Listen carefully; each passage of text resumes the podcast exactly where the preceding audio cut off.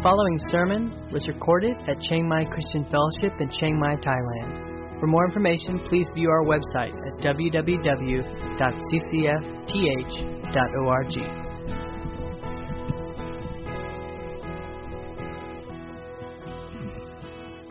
All right, let's um, let's pray as we get as, as we turn to God's Word this morning. Father, we thank you so much for just the wonder and uh, truth and reality of of the resurrection, of the empty tomb, of what you have done to give us life. Uh, Lord, we come today to celebrate uh, with all of our heart and with all of our passion uh, your great love for us and your power over sin and death. We ask, Lord, that even now, as we turn to your word, that uh, your word would speak to us, uh, that you would uh, reveal to us yourself, your truth, and the wonder of your resurrection. We pray in Jesus' name. Amen. Uh, we're going to be looking this morning at one of my favorite um, accounts uh, after the resurrection uh, in John chapter 21. It's interesting, there's uh, actually very little uh, about Jesus' birth, but there's uh, an incredible amount of detail about what happens after Jesus rose from the dead. And um, this is one of his appearances after the resurrection. We don't know exactly when, but let's read as we uh, look at this account from John chapter 21, starting in verse 1. After this, Jesus revealed himself again to the disciples by the Sea of Tiberias, and he revealed himself in this way Simon Peter, Thomas the twin, called the twin, Nathanael of Cana in Galilee, the son of Zebedee, the sons of Zebedee, and two other of his disciples were together. Simon P- Peter said to them, I am going fishing. They said to him, We will go with you.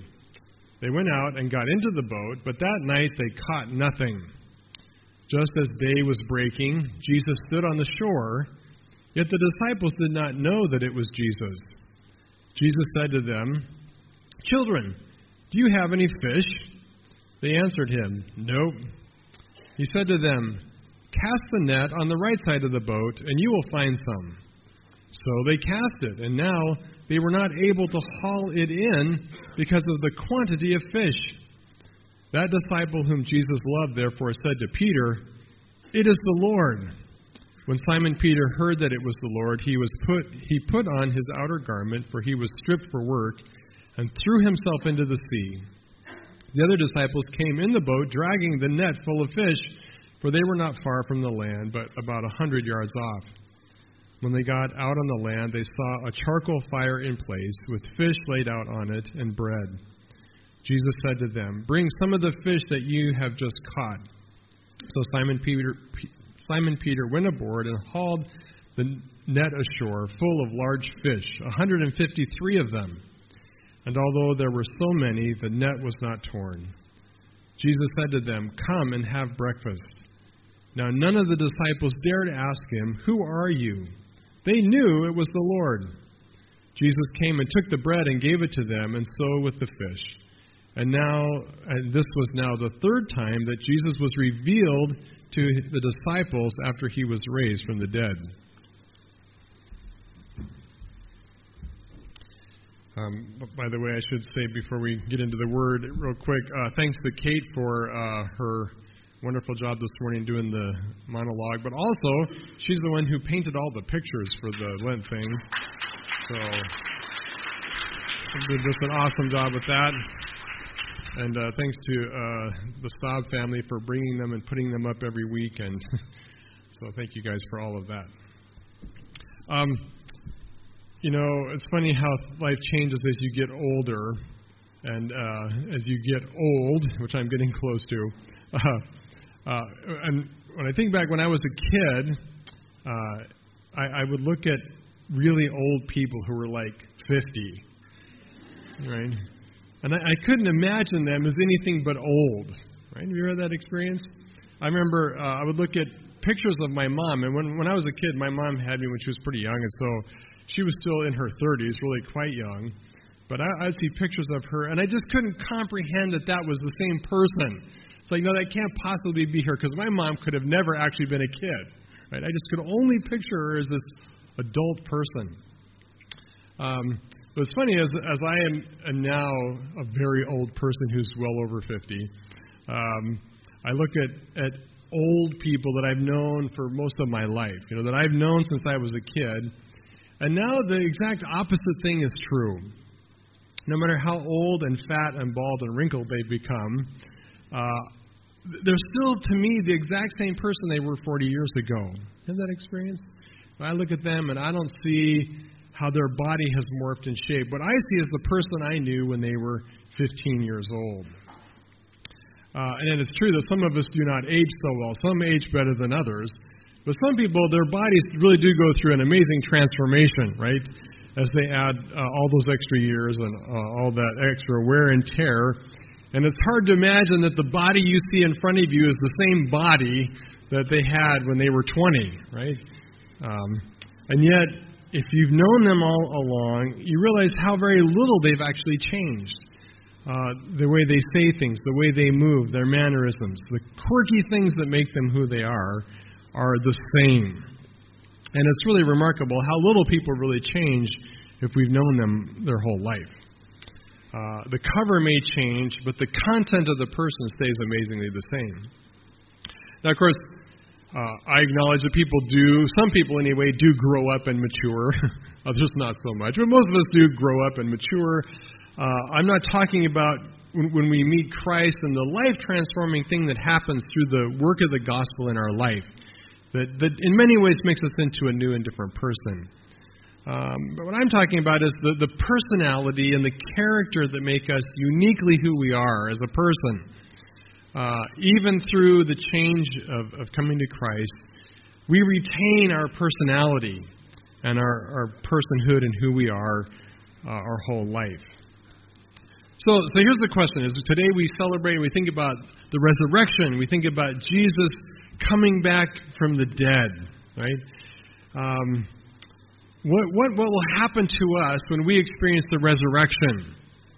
Uh, on that day when we rise from the dead and we're given a whole new body, uh, or if we happen to be fortunate enough to live when Jesus returns and we skip death altogether and just go straight to the new body, right? how will the resurrection change us? Or will it? And as we think today about Jesus' own resurrection, it's a very relevant question because um, as the disciples and, and as, as, Kate showed, you know, there's this new reality. The Jesus they knew, the Jesus they saw crucified, the, the Jesus that they walked and talked and lived with, is now the resurrected Lord. And he'd revealed himself to them a few times uh, and in those, in those times, it was clear that he was resurrected in a very new and different way than, for example, Lazarus had been. Uh, they had seen Lazarus rise from the dead, but Lazarus got a body that was still just an earthly body. But as Jesus has revealed himself to them now several times, it's clear that Jesus is not like them. Right? They are in locked rooms, doors bolted shut, and Jesus seemingly walks through solid walls and, and bolted doors to appear to them. He comes and goes, and he appears and disappears at will. Right? Uh, this is a very different kind of resurrected body. Um, and and so uh, I can imagine, and, and, and we kind of get glimpses of this in this in this story here, that the disciples are a little unsure about how they're how they relate to Jesus, right? How who who is Jesus now that he's risen again. Right? How has he changed? Um, before Jesus was to them so human, right? He was so much just a person, uh, even though he had been teaching them all along that he was the Son of God, sent from the Father, eternal God. But for them, he was very human. Uh, so much so that he could say that, that they could say some quite ridiculous things to Jesus. Right in his lifetime, think about some of the stuff they said to him, uh, the, the mother of James and John came and asked Jesus, Can my two sons sit at your right hand and your left hand in your kingdom? Okay, but that's something they would ask him after the resurrection. Maybe not. Um, uh, Peter says to Jesus before the cross, Jesus, don't be talking about dying around us, right? We don't have room for that kind of doom and gloom talk around here, right? Would, would Peter say that after the resurrection? Maybe not. Um, um, when Jesus is in his hometown, they say to him, Jesus, uh, Jesus, we know your mom and your dad. Right? We know your family. Who do you think you are teaching us? Right? May not have said that after the resurrection. Uh, speaking of his mom and dad, my favorite. Son, what are you doing getting left behind like that? Right? What are you doing to us? Maybe they wouldn't have said that to him after the resurrection. Right? Jesus is different.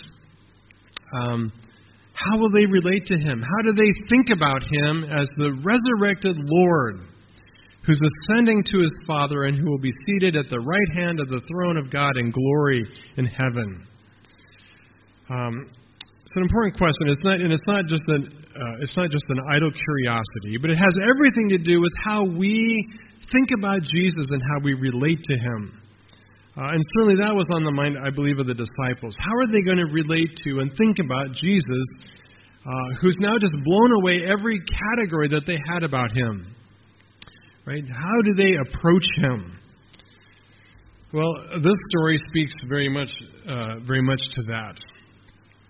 And uh, uh, it's, a, it's, it's a very unique time in all of the New Testament. Right? It's the period between Jesus' res- resurrection and Pentecost. And so for the disciples, it was a unique 40 day period, 50 day period, uh, when Jesus was no longer living with them every day. They were no longer walking and talking and, and having him a part of their everyday life. Right? He's now risen. He's not around all the time. But at the same time, the Holy Spirit, the promised Holy Spirit, hasn't come yet. So they're living in this in between time. And Jesus had given them a mission to do. They were to go out and be his witnesses, to make disciples of all the nations. But he instructed them clearly they weren't to start on this mission until uh, he sent to them the Holy Spirit. So he said to them to wait uh, uh, for him in, in, Galilee, and that he would show up, and that he would do something significant, uh, and pour out his Spirit. He would give them power to fulfill this mission. So they're uh, waiting in this, this period just waiting, doing exactly what Jesus told them to do, which was nothing, right? Um, and waiting is always an act of faith. How many of you love waiting? right? Nobody loves waiting. Uh, it always tests us, and it always is. Uh, um, when we do it well, it's an act of faith. It is being still and looking uh, for God to show up, and that's what they were doing: being still, looking for God to show up. Uh, but, but waiting doesn't necessarily mean wasting time either. Waiting doesn't mean they had to be idle or lazy or unproductive. And I think uh, waiting was difficult for Peter. Um, and so he's doing what Jesus told him to, but he decided, I'm not going to sit around and waste time. Let's go fishing, right? Uh, he wasn't abandoning Jesus' call. He wasn't giving up on Jesus, but he was making good use of the time. Um, it was had the potential to provide breakfast, uh, maybe some income if they had a really good day fishing, and at the very least, it would be meaningful work or perhaps enjoyable recreation. Sometimes with guys, it's hard to know which is which, right? Like work, play, kind of gets it's all the same thing, right? Uh, that's one of the things that I think confuses girls about guys. Are you working or are you playing? Well, yes, right. So that's Peter. Let's go fishing. And so he, uh, with him are several others. Um, Thomas, uh, called the twin, Nathanael of Cana in Galilee, the sons of Zebedee, and two others. Right, so they, they decided to go fishing. Uh, but it says that after being out all night, they caught nothing. Uh, one commentator has noted that in the Gospels, the disciples never once catch fish without Jesus' help. Okay? And, and, and this true, proves true in this event as well. Um, so, not catching fish, of course, is, uh, if you've ever fished, if you've ever uh, tried to engage in that work, um, it is, it's disappointing when you don't get anything, right? It's disappointing, especially when you spend uh, your whole night at it. Right? And nobody goes out in the middle of the night with the goal of just getting some fresh air. You know, they weren't by morning saying, "Well, that's okay because we just got out in nature." I don't think so. They're thinking, "No, man, we spent our whole night and not one single fish." Uh, and I'm sure that after fishing all night, they were very tired, very hungry, and had nothing to show for their effort and nothing to make for breakfast. This is a bad day. Um, certainly not the first time this had probably ever happened to them. Uh, clearly, in many other instances, Jesus helped them out and they had experienced the same thing. And it's kind of the nature of chasing after wild creatures that you're trying to eat. They don't always cooperate. Um, so what's, what's fascinating is it's this exact time that Jesus chooses to reveal himself. Right? Uh, of the 50 days between the resurrection and, and uh, Pentecost, we don't know where this falls, but it's, it's, it's, it's important, it's significant that Jesus picks this exact time to show up and reveal himself to them. And, and it is a revelation. In, in verse 1, it says, After this, Jesus revealed himself again to the disciples by the Sea of Tiberias. And he revealed himself in this way. It's not just an appearing, right? There are other times when Jesus showed up and he appeared to demonstrate that he was alive, that he had come back from the dead. But, but uh, John uses the word here, revelation, and, and throughout the book of John, this word is used of Jesus revealing the Father through the signs and miracles that he did. It was, it was Jesus showing them the nature and character of God the Father. And so here, uh, Jesus is just not appearing, but he is revealing to them something of his character and nature as the resurrected Lord. Uh, and it says that it was just as, as day was breaking, uh, Jesus stood on the shore, yet the disciples did not know that it was Jesus. Uh, Jesus is standing on the shore as the sun's coming up, as it's getting daylight and, and they're able to see to the shore, and Jesus is able to see uh, out onto the sea. And Jesus is watching them. So, how long had Jesus been standing there watching them? Well, we don't know. It doesn't say, but at least long enough to build a fire and cook breakfast. And he'd been there for a little while watching them. Uh, but, but of course, the, the real truth is that Jesus had always been there all night long watching them. In fact, Jesus had never left them. Uh, he had promised that he would always be with them. In John 14, 18, he says, I will not leave you as orphans, I will come to you. And then down in verse 30, 23, John 14, 23, he says this uh, If anyone loves me, he will keep my word, and my Father will love him, and we will come to him and make our home with him. But Jesus assures them that he will always be with them. And certainly this night, Jesus had been watching them the whole night. Right? Even before, when Peter was bored and lonely and sitting at home trying to wait impatiently, Jesus had been watching. It's very interesting in this passage the, the people that get named, right? Uh, he, John, who's the author here, names Thomas and Nathaniel along with, with uh, Peter. But then he just says, oh, no, there are two other dudes. He doesn't even bother naming them, right? Uh, it's very interesting who he names and who he doesn't name. And the reason that's interesting is that Nathaniel is not one of the major disciples. In fact, he is only mentioned one other time in the whole Gospel of John, and it's at the very beginning. Uh, when, when Nathaniel first meets Jesus, and Jesus uh, at that time calls him by name. And, and Nathaniel is shocked, and he asks, he asks Jesus, How do you know me? And Jesus answered him, Before Philip called you, when you were under the fig tree, I saw you. And Nathanael is blown away by this revelation. He's like, wow, you truly must be the Messiah because you saw me when nobody else did, right? Uh, same thing's true of Thomas. Thomas is also an example of Jesus watching over us when not visibly present with us. You remember just in the passage right before this in John, uh, Jesus had appeared to the, the disciples in, in the upper room uh, right after uh, the, the first Sunday, the first day of resurrection. And if you remember, Thomas was not there. Like, of all the times to be absent, like, this is the worst. Poor Thomas, right? All the disciples see Jesus, Thomas does not. And what does Thomas say? Well, that's okay. I believe anyway. No.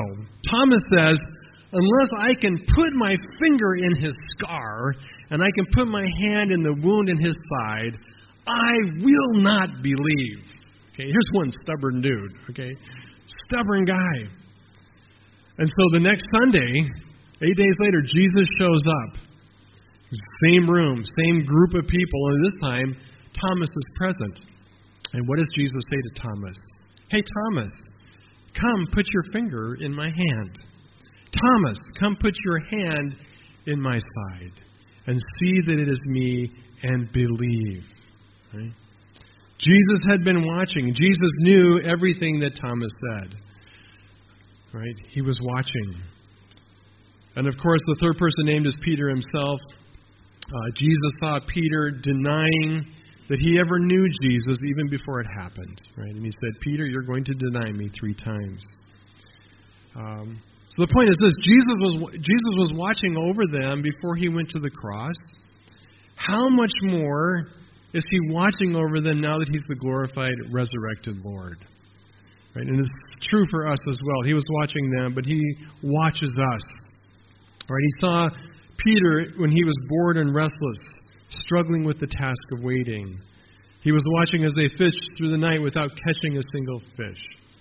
He saw how hungry and tired they were, at, uh, and probably how frustrated they may have been at, uh, at failing in their effort of catching fish. Um, Jesus had been watching. Of course, not only was he watching them all along, but he knew what they were going through and what they were feeling. Uh, and I think it's, it, again, it's so significant that this is when he decides to show up and meet them, to reveal himself to them in a time of, of need, right? A time when they were starving for breakfast. Uh, but it's interesting, as, as, as, as needy, as genuine as their need probably was at this time, I find it really cool that Jesus showed up at a time that wasn't actually all that critically important. Right? They were going to starve to death. Uh, they would have gone and found breakfast somewhere. Um, they weren't doing anything at, at this time that was all that essential. Right? Nobody made them stay up all night fishing. Jesus could have said, "Well, it's your own dumb idea, right? I'm not going to help you out now." But no, that's not what he does. Jesus shows up at this time. It's not some vital ministry hour, right? It is not some event that's going to change the course of history. He shows up at one of the most ordinary, everyday moments of just doing life. I think that is so incredibly important for us. Right? Jesus does not watch over you just when you're doing something spiritual or hugely important. Jesus is watching over you all the time. All the affairs of life matter to Jesus, and He is there watching and caring about you all the time. He understands all that you go through. Um, he comes to them at daybreak after a night of fruitless fishing, revealing to them that He sees and He understands what they're going through all the time. All the time even when what they're going through is not that big a deal in the grand scheme of things. And that's true for us as well. So, as we, as we saw a couple weeks ago, as we've been going through the book of Hebrews, uh, the writer of Hebrews writes, For we do not have a high priest who is unable to sympathize with our weakness, but one who in every respect has been tempted as we are, yet without sin. Right? That's what Jesus is revealing to them in this moment um, he, that He is watching over them and He understands exactly what they're going through. Uh, but He reveals something else, and, and He reveals uh, to them not only that He's watching, but that He's taking care of them. And He's helping them. He's there to, to not just watch from a distance and feel for them, but actually do something to help. Of course, the first way He helps is He helps them catch fish. Uh, now, I, I will say that there's been many times, I can't even count, when I've been fishing and not catching anything, and this exact passage has come up to me, and I still never caught anything. So I don't know that this is a promise, but I think it's important that Jesus does help them catch fish. Right? He shows up, and it says, uh, Jesus said to them, "Children, do you have any fish?" Right? Which I, when you when you haven't caught anything, that's the worst question to ask a fisherman. Have you caught anything? They grumble back, "No." Right? And Jesus does what all people from the beach do. They give advice. Right? Well, you're fishing on the wrong side of the boat. Don't, you know, no wonder. Right? And so he says, you know, try the right side of the boat. Now, why did these guys even listen? I think they listen for the same reason I do, to prove them wrong. It's like, well, we'll show this idiot, right, that there's no more fish on that side than there are on this side. But what does he do? They, they throw it out and instantly, instantly, there are so many fish in the net, they cannot haul it into the boat. Later, uh, they count them, and it turns out to be 153 fish. And not little fish, they were big fish. Um, Jesus uh, meets them in their time of need. Again, not urgent need, but he shows up and he helps them and He provides. And He provides with incredible abundance. And He reveals to them that Jesus, the resurrected Jesus, is still the Son of God who has power over all creation and has the power to provide and care for them abundantly. Um, but, but not only does He help them in that way, He helps them in another way that I find to be even more fascinating. Um, he, he not only does the spectacular, but He does the very ordinary. Uh, it's not a surprise, of course, that he could help them catch a boatload of fish. He'd done that before, and he still has that power uh, available to him. What I find even more surprising is that um, that there is nothing really beyond catching the fish. There's nothing spectacular about the way Jesus shows up. There's nothing remarkable other than other than the, the huge catch of fish. But there's, there's nothing unusual about this scene. He does not magically appear this time in a locked room. Uh, he does not walk on water, which would have been kind of a no brainer on this one. I mean, he's the resurrected Jesus. If he could walk on water before, why doesn't he just go out and get in the boat with them? That would have been cool. He doesn't do that. He's not hovering over them in the clouds or levitating, right? He's not glowing in the dark, right? He's not shiny. He's not wearing sparkly clothes like in most, you know, um, stage productions of Jesus' resurrection, you know, Jesus is always like glowing in the dark, eating radiation or something. Um, he does not have a halo, right? In fact, there was nothing that identified him as Jesus. Right? That's why they, they could talk with him and they had no idea who it was. The only one who finally got a clue was um, was John, uh, that disciple whom Jesus loved, he never names himself in the book, um, but it's John. Uh, he said to Peter, It's the Lord, right? The big, big haul of fish. He said, I've been here. Deja vu. This happened to me once before, and it was Jesus. It's the Lord. Uh, uh, and, and I love Simon Peter's reaction. He says, When he heard that it was the Lord, he put on his outer garment, for he was stripped for work, and threw himself into the sea. While the other disciples came in the boat, dragging the net full of fish for they were not far from land, about a hundred yards. Great uh, and rather humorous sight as Peter is so excited to see Jesus.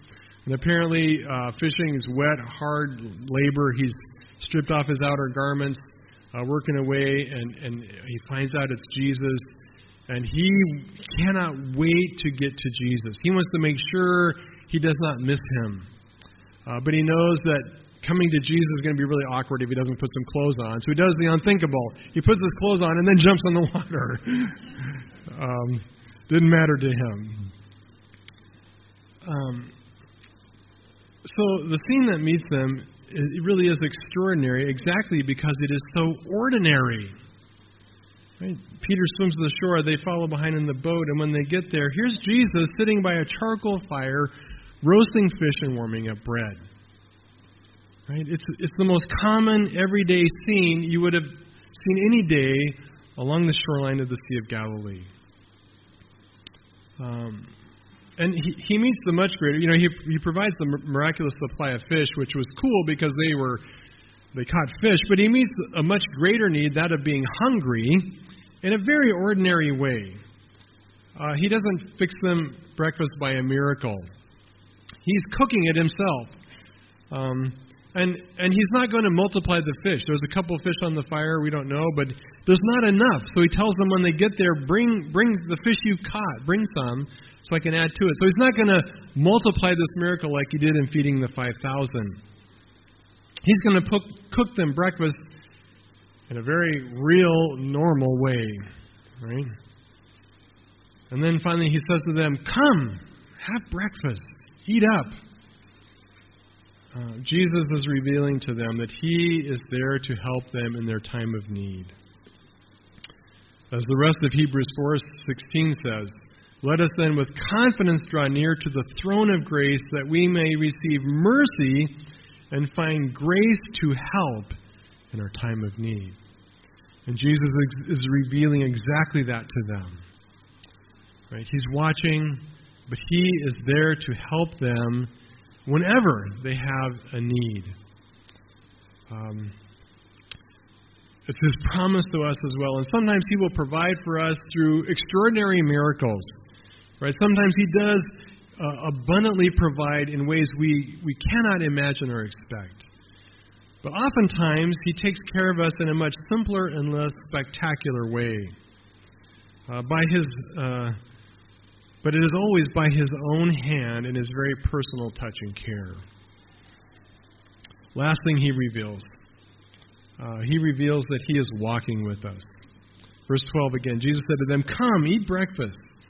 Now none of the disciples dared ask Him, Who are you? They knew it was the Lord. They knew it was the Lord. So Jesus came and took the bread and gave it to them, and so with the fish. Now, this was the third time that Jesus was revealed to the disciples after he was raised from the dead. Um,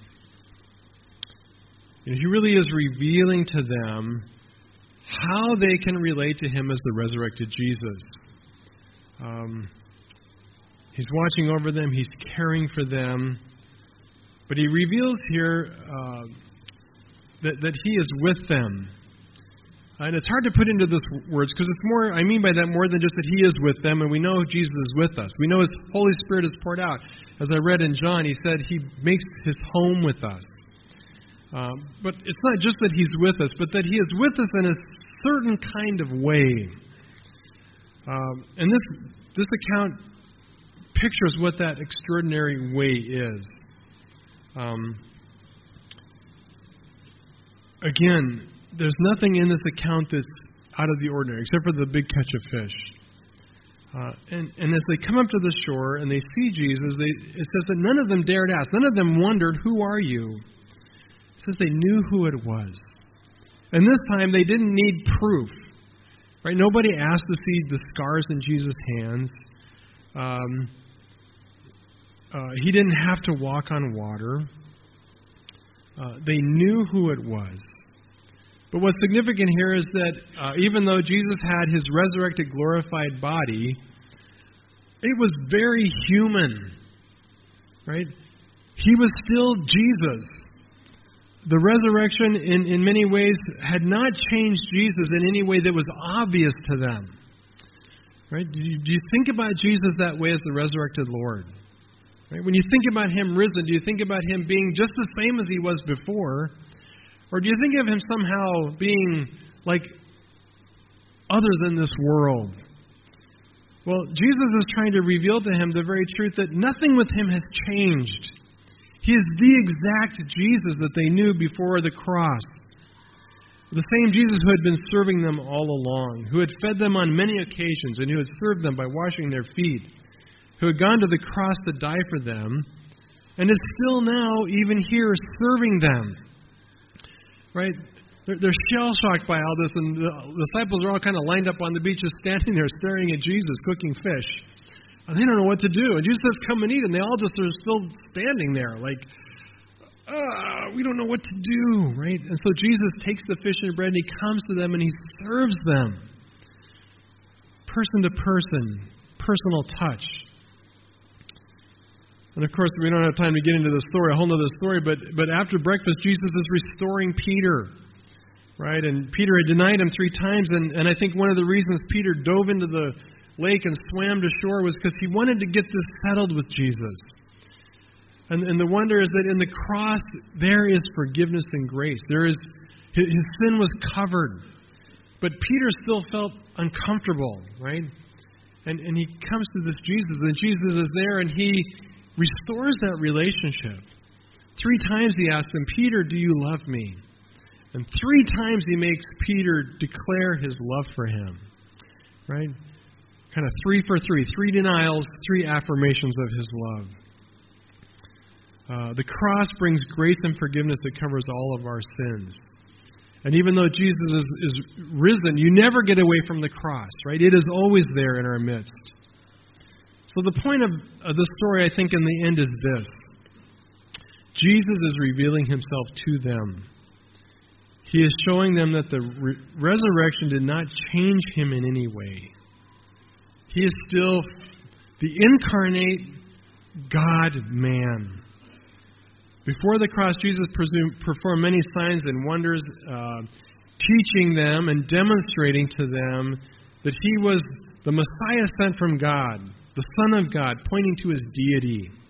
And that was his message and his revelation all up until the cross. But after the resurrection, the one account we get where Jesus is really with them, uh, the significant revelation here is that he's seeking to demonstrate that he's still fully human, still fully man, a person like us. He did not become something substantially different in his nature as a result of the resurrection. He was the same guy, a friend of sinners who laid down his life for his friends.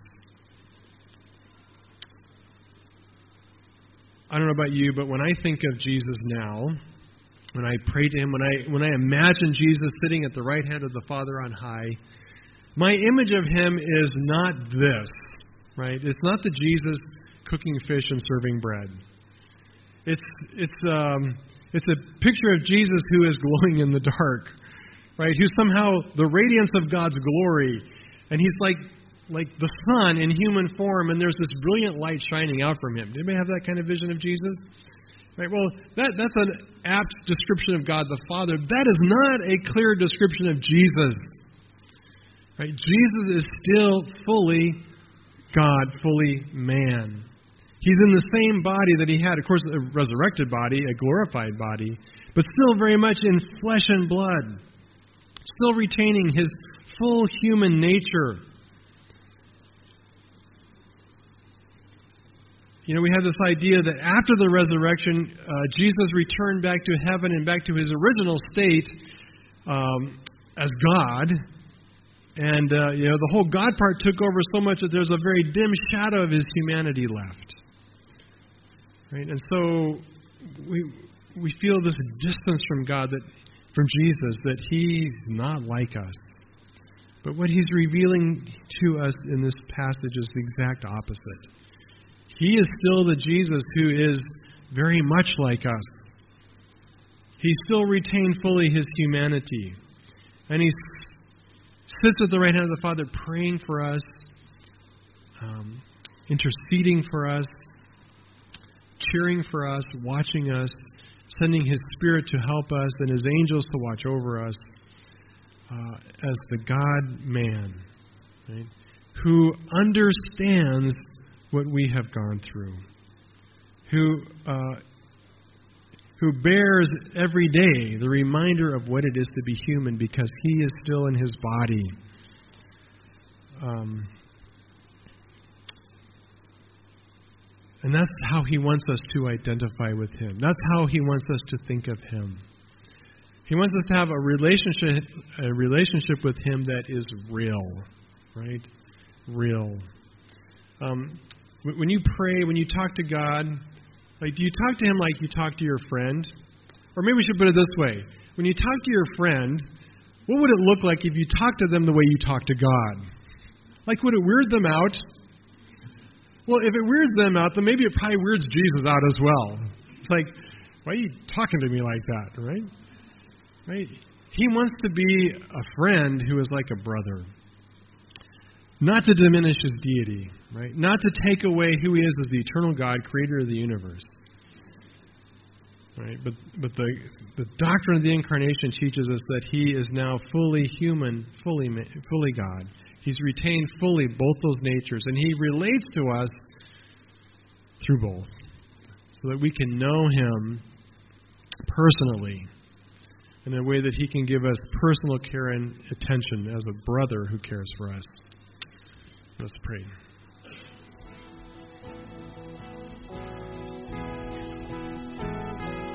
You've been listening to a sermon recorded at Chiang Mai Christian Fellowship in Chiang Mai, Thailand. For more information, please view our website at www.ccfth.org.